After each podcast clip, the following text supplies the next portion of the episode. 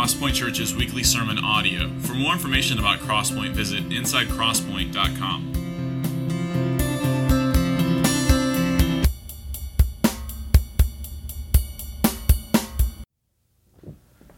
All right. Glad you guys are here. My name is Robert. I'm one of the pastors, and uh, let's get right to it. We don't have a lot of time. Um, Springer mentioned that Brad is out of town, uh, significantly out of town. But he's on his way back. Uh, I think he'll be heading back pretty soon. Um, because he's out of town, we're going to take a bit of a break from Romans this week, uh, and we're going to look at the Old Testament. In particular, we're going to be in the book of Joshua. That's the fifth book of the Old Testament. We're going to be in chapter 2 and a little bit in chapter 6. Uh, I don't know the exact page numbers. They might be up on the screen. Are they? Yeah, they are. Awesome. There are two different Bibles in the pews. Grab one if you don't have one, and you can turn to that page and find it. If you don't have a Bible at all, please take that uh, with you. Devour it. Take it home with you. Read it. Study the Word.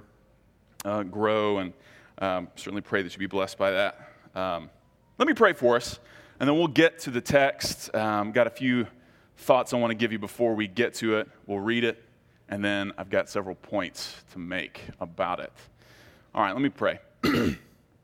uh, Lord, we are grateful to be here in your house with your people this morning, to be gathered around the cross, to be gathered by the cross, by Jesus, who has, has saved us from, from the wrath to come. He has borne the weight of our sin uh, in himself we pray now that as we hear your word that we would be attuned to that truth and that you would stir in us a deep joy uh, and, a, and, a, zeal for your name uh, not just in our own hearts but uh, among, among the nations among all the, the people that we come across in our daily routine even. We pray that you would guide us now. Give us ears and eyes to hear and to see. In jesus name amen. All right joshua chapter 2. This is, um, like I said, a book in the Old Testament. And so, if you're not familiar with your Israelite history, maybe that's not something you majored in in college, I want to give you a very quick, very quick update on how things are at this point in the game, right? So, in Genesis, God makes a promise to Abram this pagan, he brings him up out of the darkness and he says, I'm going to make you my guy, and all your people will be my people. And Abram laughs and says, I don't have any people. What are you talking about? I'm like 100 years old. I don't have any kids. And God says, Well, sure, but I'm going to I'm going to overlook that. I'm going to I'm going to give you a family. You just trust me. And the Lord does that. The Lord gives him a nation of a family, which we call Israel. We turn to Exodus and we find out that these Israelites have been subjected to slavery. They are being held in bondage in Egypt. And they cry out to the Lord, and the Lord hears their cry. And because he's faithful to his people, he brings them up out of Egypt. He sends Moses to rescue them, to save them, to redeem them from the house of slavery. And he delivers them through the wilderness all the way to the entrance of the promised land. This is a place that God had sworn to give to his people. It's a land, as you know, flowing with milk and honey. It's a fertile place. It's a beautiful it's it's it's a resort community in their eyes. This is where we want to go. And so they travel this great distance. The Lord does incredible signs and wonders among them to get them there. Um, hopefully, you're familiar with the story of their crossing of the Red Sea, where they literally walk through the Red Sea because God parts the waters for them. That doesn't happen every day, ever. And, and then later on, when they're hungry or when they're thirsty, the Lord provides for them food from the sky and He gives them water out of rocks. Okay, the Lord does incredible things to get them through the wilderness to the promised land. Yeah, amen. So they get to the promised land, and, and, and what happens, right? They just storm the gates. They go in, they take it over. No prisoners. You would hope. That's what you would think. That's what you would expect, right? You would hope. But instead, they determine to send in 12 spies. And There's nothing wrong with sending in these spies. They, they send some guys out just to scout things, figure out what's on the other side of the Jordan River, or Jordan River, depending on who you are in this room. They go across Some of you army people, I feel bad because I know that that's just not something that necessarily registers with you. Anyway, moving on. So they go, they go, they send these spies across the river and they go into the promised land and they scope it out. And what do they find? They find that, yes, everything is as the Lord has said. It is a beautiful place. Oh, but also, and this is the main takeaway from their report the people there are giants and they're going to kill us all. We probably shouldn't go. Let's get a new leader and let's head back to Egypt. And the Israelites say, Yeah, that sounds reasonable. Slavery was not so bad if I remember correctly. God, frustrated with this breach of faith, determines that they'll get exactly what they want. You know what? You don't want to go into the promised land, which I've promised to you, which means that you can count on it being yours. You don't want to go in? That's fine. You won't go in. In fact, you won't go anywhere. You're just going to stay here in the wilderness until all of you die. And then I'll start over with a new generation that I know will go into this promised land and trust me and take it over. And that's, that's where we are here now. Joshua chapter 2. Moses is no longer around. That generation of Israelites, they've been dead for 40 years. None of them are hanging out, except for a couple dudes, one named Caleb and one named Joshua, both of whom were the only two spies to go into the promised land and come out saying, It's going to be hard, but the Lord's with us. Joshua, in fact, now is the leader of God's people. And he determines that it's time to enter the promised land. Let's go. So, they're at the door. It's a new generation, new people. They're, they're waiting to go in and take what is theirs. Now, a few few thoughts here before we get too far into this because I realize, especially in our day and age, that this concept of conquest and, and, and the Israelites coming in and just taking over Canaan, a land populated with people, that's, that's problematic to us, right? Uh, to our modern ears, we hear that and think, wait, what? That's not fair. That's not right. The Canaanites haven't done what, what's going on here. But let me just give you a few thoughts to ease your mind before we really get into it. One, God the God of the Israelites now, he, he made everything, right? He is the creator of all things, including this little strip of land in the Middle East. The Canaanites live there because the Lord lets them live there, but it's not theirs. It's, it's not Israel's, it's the Lord's land. And he can distribute it however he sees fit. And because he loves his people in a way different than all the peoples of the earth, he sees fit to give the promised land to them. All right, point number one. Point number two, really pre point number two if we're getting down to it, is that the Canaanites, they're not exactly morally ambiguous characters in this. The Canaanites are opposed to the God of Israel. And not only that, we see if we turn back to Genesis 15, when the Lord speaks to Abram about taking this land for his family, he says, We're not going to do this yet. And he gives him one reason in particular, which is that the sin of the people in the promised land has not reached the fever pitch that I'm counting on. The Lord's not wiping these people out just indiscriminately because he hates all non Jews.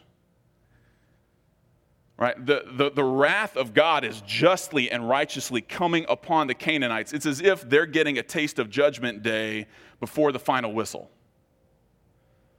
They're getting what is theirs. Point number three, lest we forget, the Israelites are no better. They're no better. And this is the point that God makes when he speaks to them in Deuteronomy 9, 4 and 5. I'll read this very quickly. He, he or Moses, I believe, says, Do not say in your heart, after the Lord your God has thrust them, the Canaanites, out before you, it's because of my righteousness that the Lord has brought me in to possess this land. Whereas it's because of the wickedness of these nations that the Lord is driving them out before you. Not because of your righteousness or the uprightness of your heart are you going in to possess their land, but because of the wickedness of these nations, the Lord your God is driving them out from before you, and that he may confirm the word that the Lord swore to your fathers, to Abraham, to Isaac, and to Jacob. The Lord's glory is at stake, in other words. Taking the land is not a matter of God preferring one ethnicity to another. It's a matter of the Lord giving to his people what he wants for them. And it's a matter of the Lord doing something for his people that they really don't even deserve themselves. This is, this is a matter of grace for his people, and it's a matter of justice for the Canaanites. So let's get, let's get to the text then. Here we're in Joshua chapter 2. I'm going to read a little bit, comment along the way to make sure you're tracking, and then we'll, we'll pick it up. And at the end, we'll conclude with some points. Joshua chapter 2, starting in verse 1. This sets the scene then for all that is about to take place. Joshua, the son of Nun, sent two men secretly from Shittim as spies, saying, Go, view the land, especially Jericho. And they went and came into the house of a prostitute whose name was Rahab and lodged there. It was told to the king of Jericho, Behold, men of Israel have come here tonight to search out the land. The king of Jericho sent to Rahab, saying, Bring out the men who have come to you, who entered your house, for they have come to search out all the land. But the woman had taken the two men and hidden them. And she said, True, the men came to me uh, but I did not know where they were from. And when the gate was about to be closed at dark, the men went out. I do not know where the men went. Pursue them quickly, for you will overtake them. But she had brought them up to the roof and hid them with the stalks of flax that she had laid in order on the roof. So the men pursued after them on the way to the Jordan as far as the fords, and the gate was shut as soon as the pursuers had gone out. So let's make sure we understand what's taking place here. The Lord uh, has told Joshua, now's the time. Joshua determines to send in two spies to go check things out, make sure that Jericho is what they think it is, and we can, uh, what's the best you know, plan for attack here. It's interesting, though, that the spies, we don't, we don't know their names. We never get to know their names which is even more fascinating because in Numbers 13 and 14, when we see 12 spies go into the promised land that first time, we get their names, we get the names of their daddies, we get the names of their families, all of it.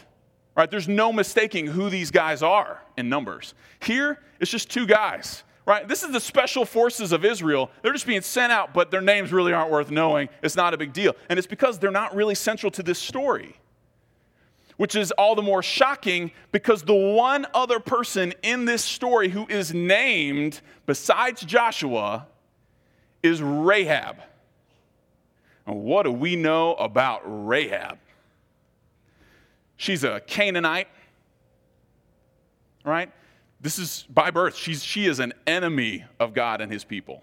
Just off, off the bat. But not only is she, a, is she a Canaanite, she's also a woman which does nothing to do with her stance before God. I'm just going to go ahead and say that, unless there be any confusion, okay?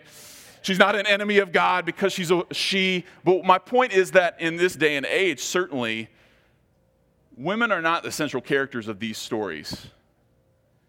They're not the heroes of these narratives.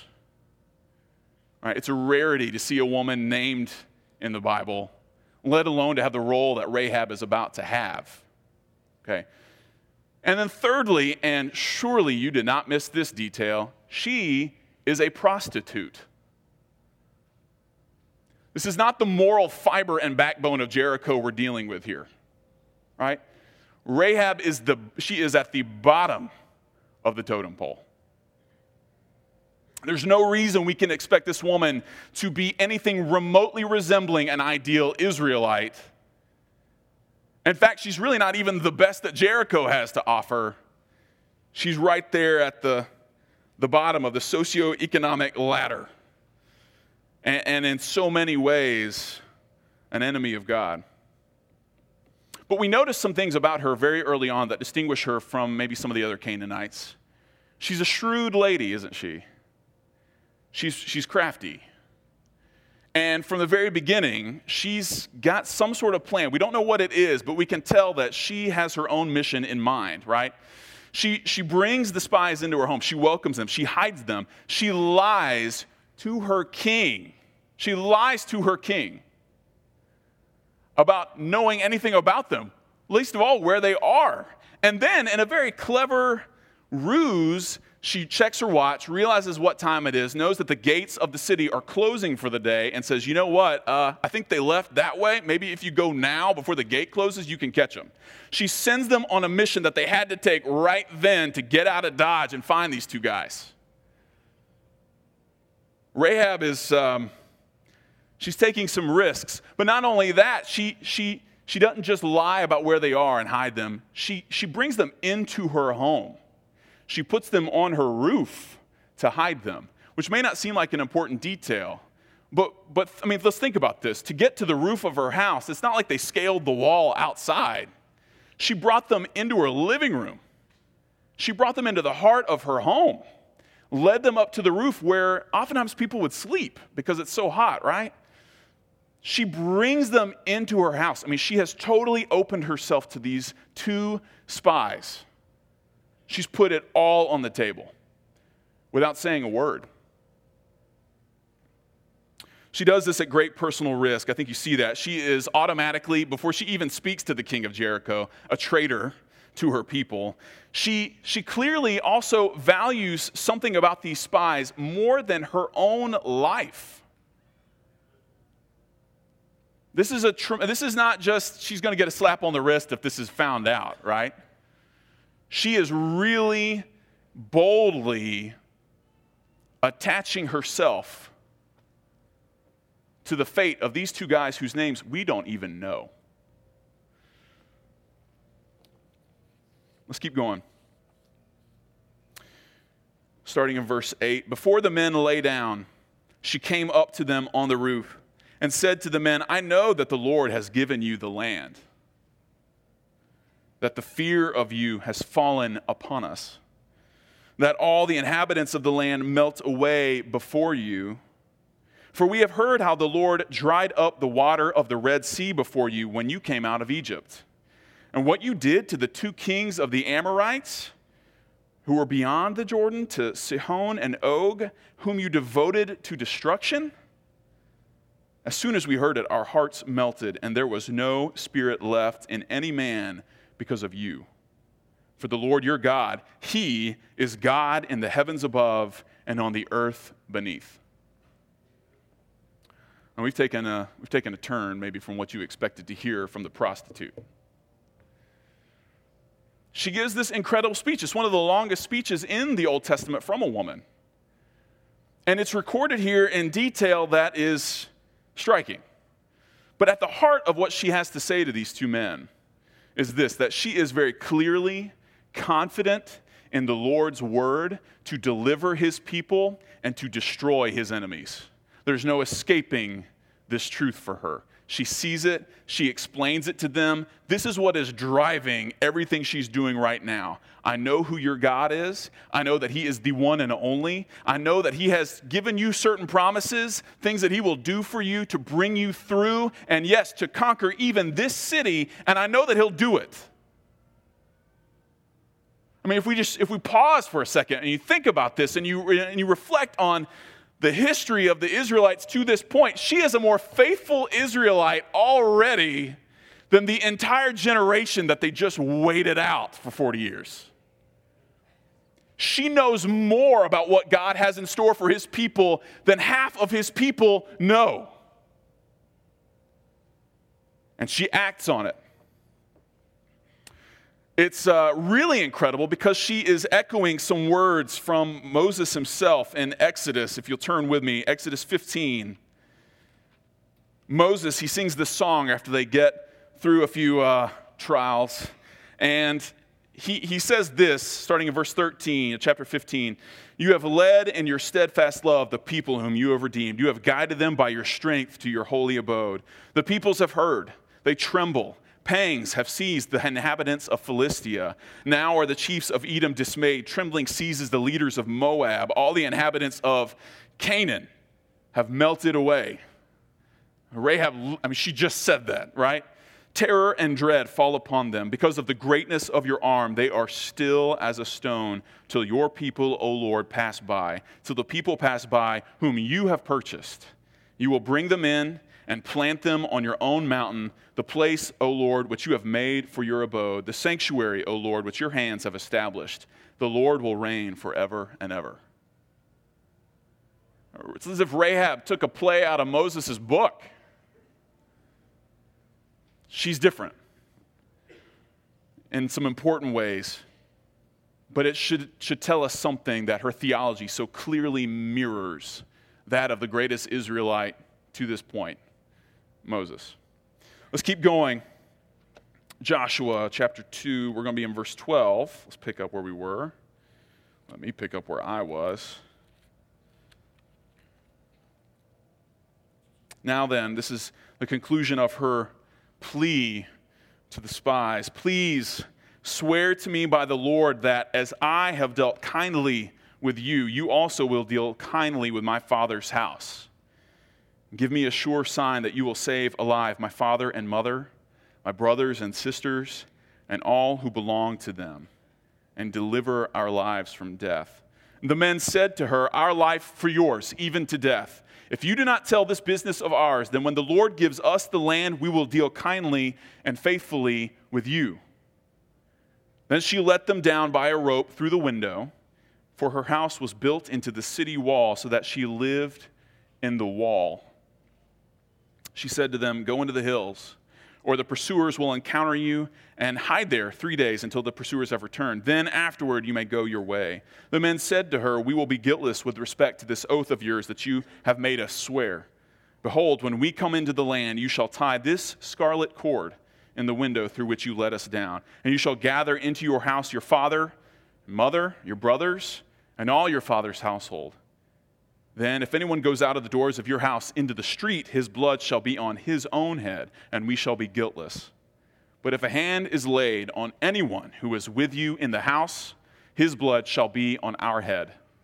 But if you tell this business of ours, we shall be guiltless with respect to your oath that you have made us swear. And she said, According to your words, so be it. She sent them away, and they departed. And she tied the scarlet cord in the window.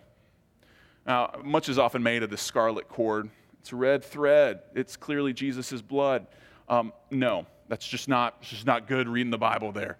It's just a scarlet cord. It's very visible from the window. It's something they can see very easily and noticeably so that they can save Rahab. That's their mission. But let's summarize then what, what has taken place in that exchange. Rahab essentially asked them, asked these two spies, to please, please save me from the wrath that is coming. I see God's wrath barreling down on me. I know that it is coming, and I want to be saved from this. Please save me. And the spy's response to her is essentially remain faithful to the people of God, right? Don't, don't talk about what we've talked about here. Don't tell anybody our secrets. Remain faithful to us, and you'll be saved. And, and it's not said necessarily explicitly here, but, but to remain faithful to the people of God is, is to remain faithful to the God of his people, right? So the spies leave her with a very clear command stay put, stay faithful, and you'll be saved. Chapter concludes in verse 22. They departed and went into the hills and remained there three days until the pursuers returned. And the pursuers searched all along the way and found nothing. Then the two men returned. They came down from the hills and passed over and came to Joshua the son of Nun, and they told him all that had happened to them. And they said to Joshua, Truly the Lord has given all the land into our hands, and also all the inhabitants of the land melt away because of us. It's amazing. They plagiarize Rahab. That's basically what she just told them. Um, but her words are so true, the spies can't think of a better way to say it. Joshua, here's the story. We met this prostitute in Canaan who told us everything. She's right. Over the next few chapters, different things unfold. God speaks to Joshua, gives him some encouragement, some direction. In particular, tells him that, that the way they're going to defeat this enemy is um, counterintuitive, to say the least. I want you to get uh, a band of your best um, trombone players, right? And I want you to march around the city, and I just want you to like toot your horn and the city will be completely wiped out. Go in and destroy what's left of it. What? Uh, what? Right? It's an, it's an incredible thing that the Lord tells the, the Israelites to do. And, and so that, while that is transpiring, right, um, the, the people of God are gearing up then for, for battle. The, the wrath of God, the destruction and judgment is, is on its way. Um, but let, us focus here for a second on something, uh, because Rahab is going to come back up. Right, these walls will come down, including the very wall that she lives in. And, and her name comes up again in chapter 6. And so it leaves us to think about Rahab a little bit more. Right? What, what, what significance does she have in this story? And why, why include these details in here? In a shocking twist, right? Rahab, the Canaanite, the prostitute, the consummate enemy of God, becomes a model of faithfulness to the one true God. All right. Rahab is an enemy, and yet she becomes a model of what it looks like to trust in the God of Israel. And, and so let's, let's see then how she does this. There are three things I want to draw out here about the nature of this faith that Rahab demonstrates. Right, and we'll call this faith a, a, saving faith because in the end, she is rescued from the rubble. Number one, saving faith apprehends God's wrath and appropriately fears God. It's inescapable as we read this text, as we hear Rahab's own words, that she is acutely aware that the wrath of God is coming. She sees it, she knows it, and she acts on it. Colossians 3 5 and 6 gives us more of an idea of, of, of this. He, Paul says to the Colossians, Put to death, therefore, what is earthly in you sexual immorality impurity, passion, evil desire, and covetousness, which is idolatry. On account of these, the wrath of God is coming. The wrath of God is coming. Ephesians 5 5 and 6. Paul says, To them, you may be sure of this, that everyone who is sexually immoral or impure or who is covetous, that is, an idolater, has no inheritance in the kingdom of Christ and God. Let no one deceive you with empty words, for because of these things the wrath of God comes upon the sons, and in Rahab's case, daughters of disobedience. It's not a popular thing to talk about. It's not the most uplifting aspect of the Bible when we, when we gather together to think about. But, but do, you, do you think about the wrath of God? Do you think about the wrath of God in the way that Rahab thinks about it? Right, Rahab was fearing a very real enemy. She was fearing a very real physical destruction of her city, of all that she held dear, of her own life. It's what she expects. And we don't maybe have the same expectation today, uh, but, but that doesn't actually make this better because the destruction that is coming for the sons of disobedience, as Paul calls them, is a destruction that is far more than physical death. And did you see what, what that destruction is coming for? This isn't where you live, it's not who you are, it's not who your family is. There are very specific things listed out here that maybe even as I read them, you heard and kind of cringed because you know the ways in which you have dealt with those different things, or maybe continue to deal with these particular aspects of sin. and you need to hear today. You need to know that, that these things, they're not harmless. We can't dabble in sin. We can't dabble in worldliness and idolatry. These things are not to be trifled with because for these things the wrath of God is coming. It is bearing down with, with a destructive force far greater than anything that, that we see happen to Jericho.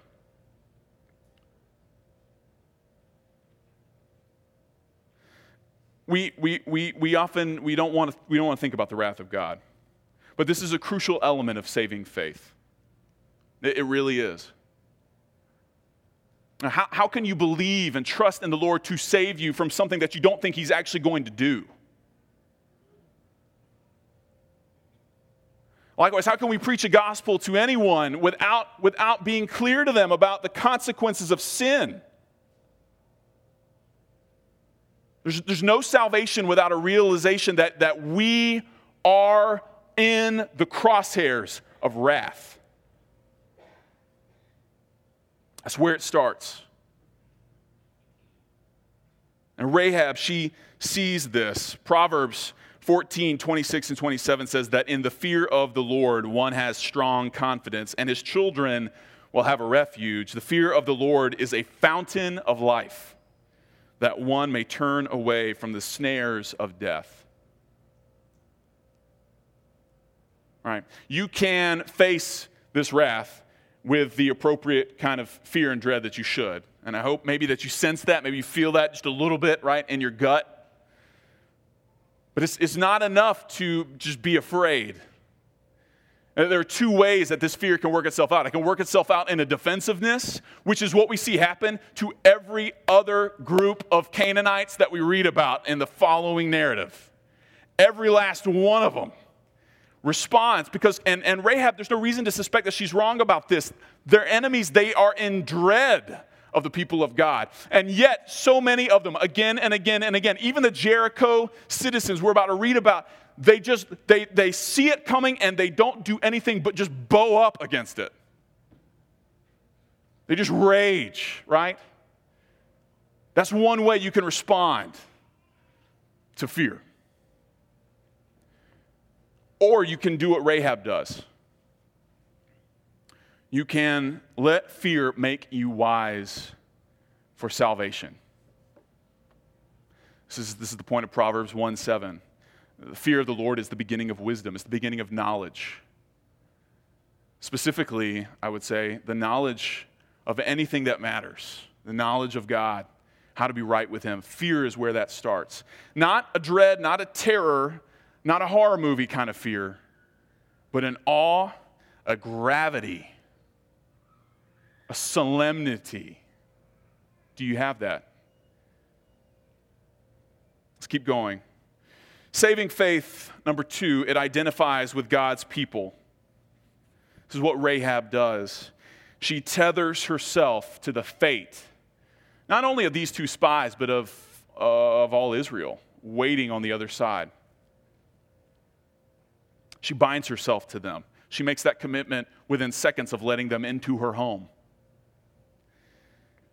Hebrews 11:31 we read about Rahab later. This is the hall of faith that we talk about so often. Hebrews 11 where so many examples of faith are, are, are mentioned, especially from the Old Testament. And Rahab makes the cut. She is, she's included in this list.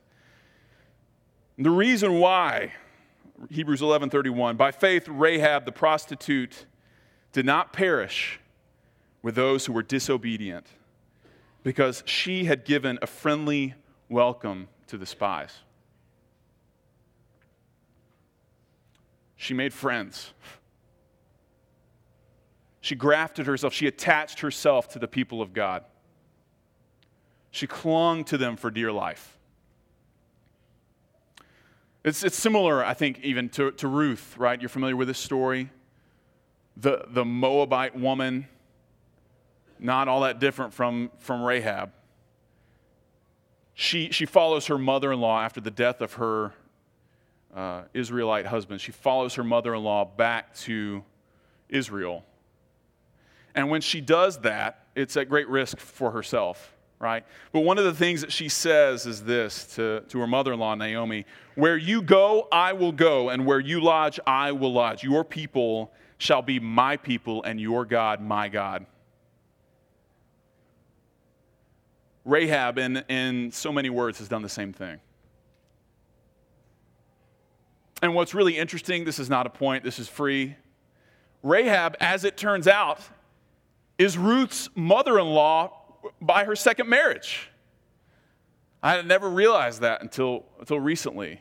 But if you go to Matthew and you look at the, the, the generations leading up to Jesus in chapter 1, Rahab later on marries this man named Salmon, who has a son named Boaz, who, who becomes Ruth's husband. And I, I don't think it's coincidental. I think that's very interesting to me because these two women are so alike.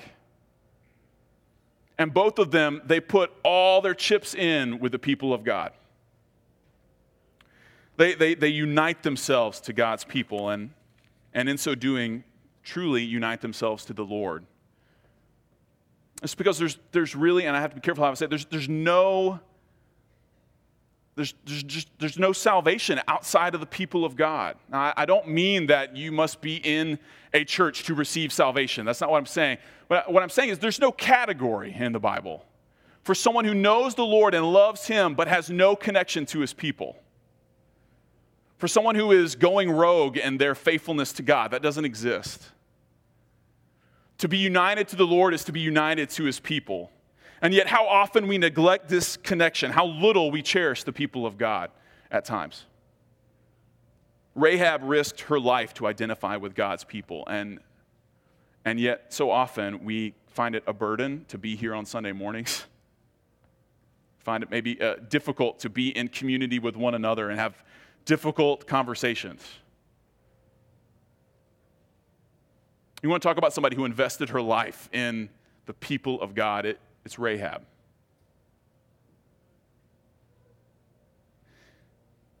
This should challenge our supposed love of and faithfulness to God when it comes without a corresponding love for His church and for gathering with His people. Think about that. What's your attitude toward the people of God? Do you tolerate us, one another? You, is that it? Or, or is there more? Do you love, do you cherish, would you die for?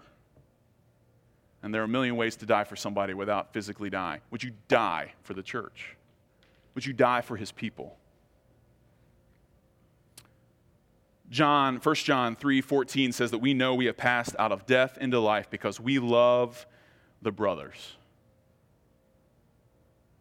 That's how Rahab escaped death too she, she loved the brothers, and, and it's, it shows. Ephesians 2 18 through 22 says, For through him, through Christ, we both, Jew and Gentile, have access in one spirit to the Father.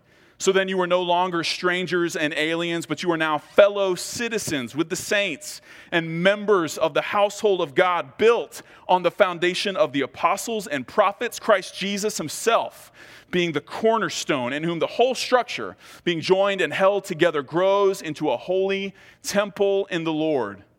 In whom, in him, you also are being built together into a dwelling place for God by the Spirit.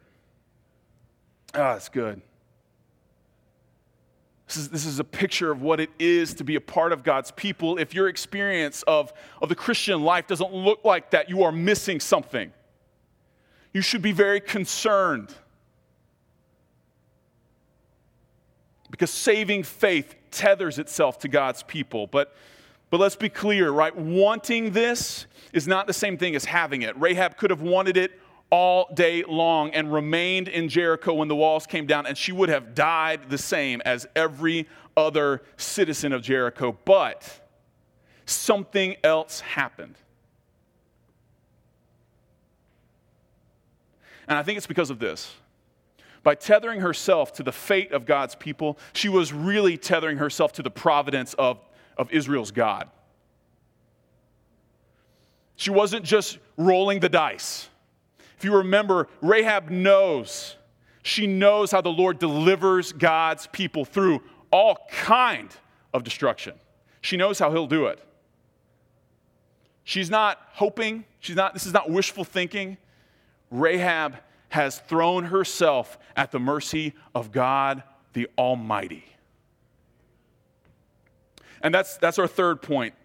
Saving faith ultimately does just that it throws itself upon God's mercy found only in Jesus.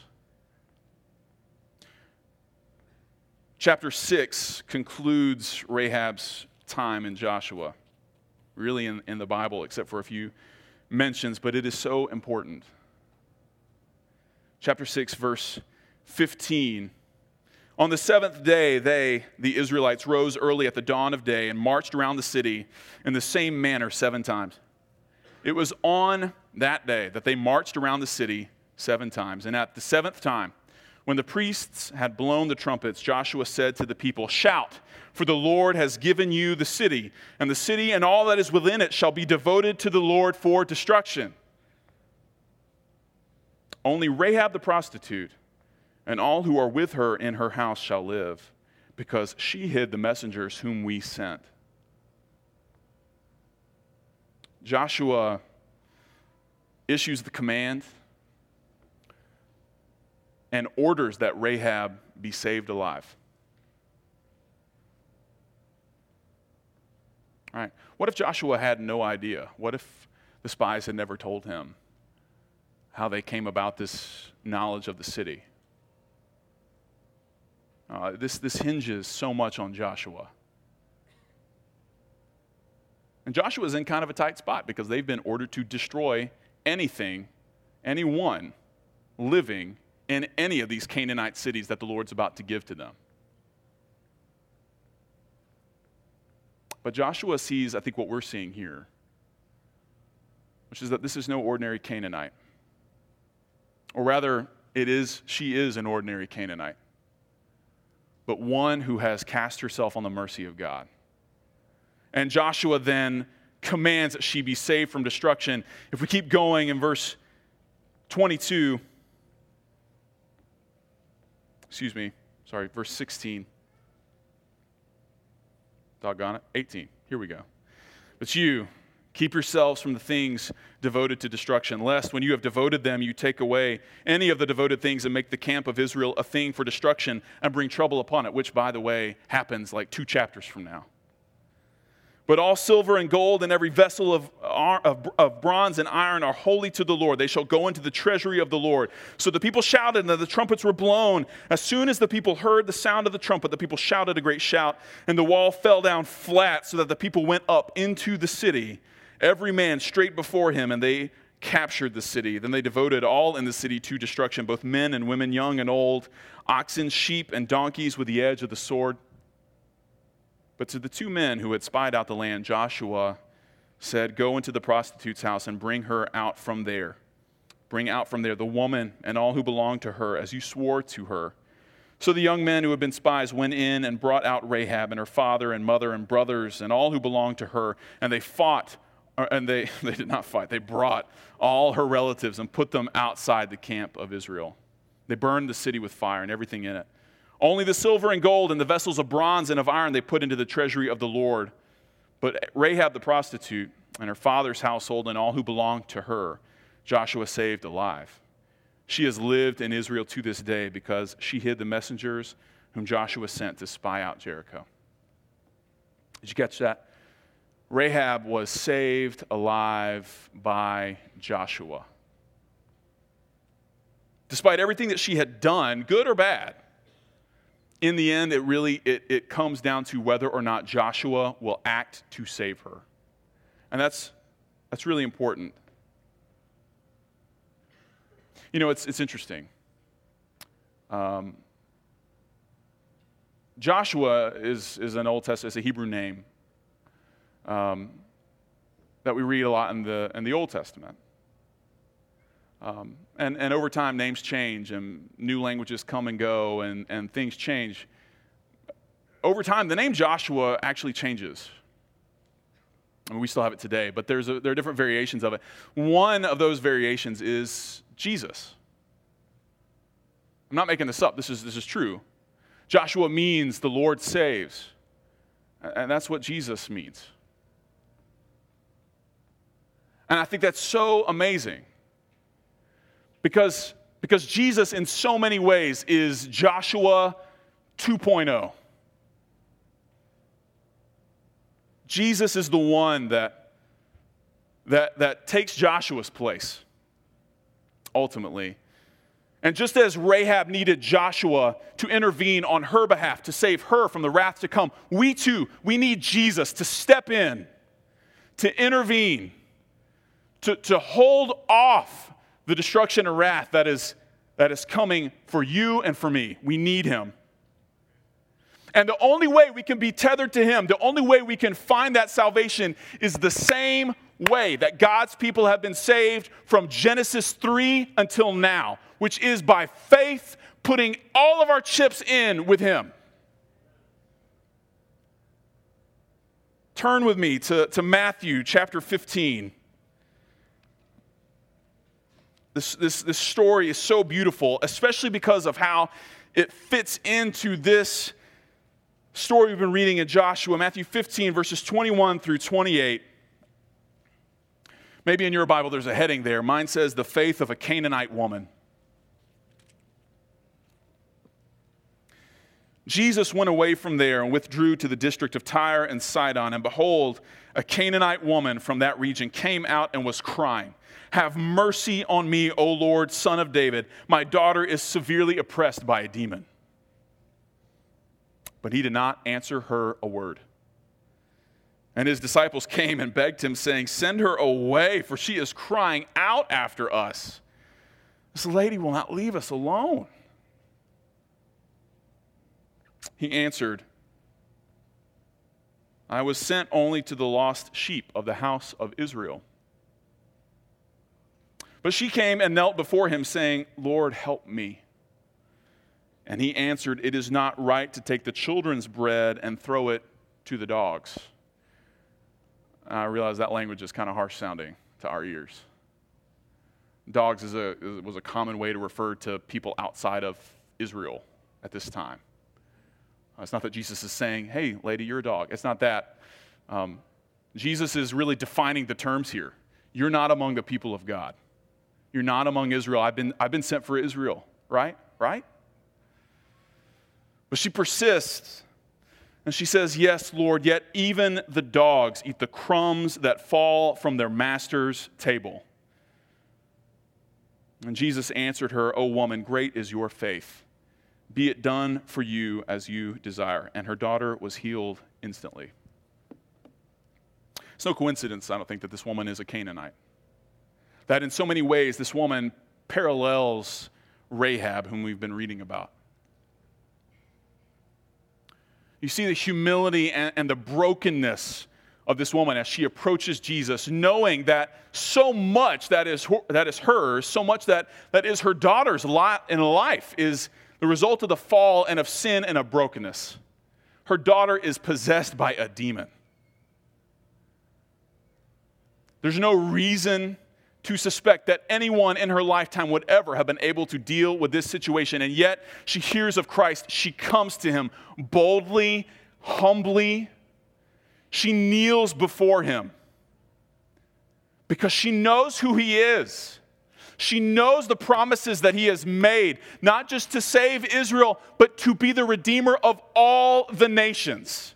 She knows. And she she throws herself at his mercy. And Jesus, he saves her daughter and recognizes the faith of this woman and says, I, I see it. It's, this is valid. You will find salvation with me. In this story, just like in Rahab's, boldness and faith and brokenness meet with the mercy and love of Jesus. And, and all this is made possible because, because Jesus, Jesus bears the wrath to come for all who trust in him. Rahab managed to escape, but it's, it's not as simple as saying that the wrath of God just vanished. The wrath of God is just. It can't just be washed away, wiped away. And so, as Jesus stands here before this Canaanite woman, he pays the cost later in his death on the cross to fully absorb the destruction and wrath that is bearing down on all of his people.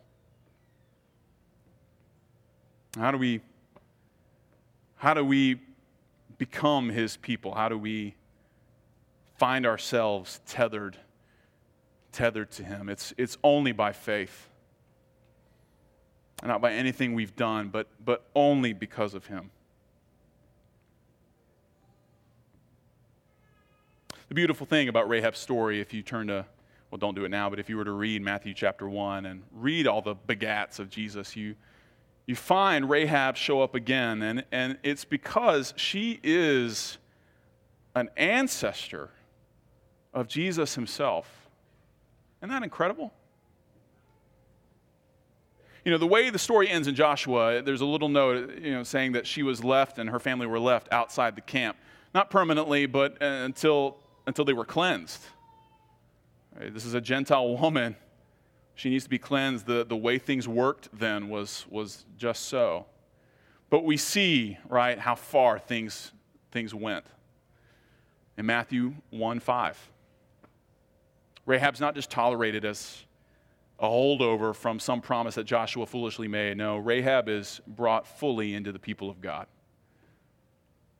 made even an ancestor of Jesus himself, and her faith was counted righteous. If you have been thinking about that this morning, maybe you've just been struck by this truth uh, of what faith really looks like. Um, maybe it occurs to you that you have, you are, you yourself are in the crosshairs. Don't leave here this morning without, without speaking to somebody among the people of God. All right?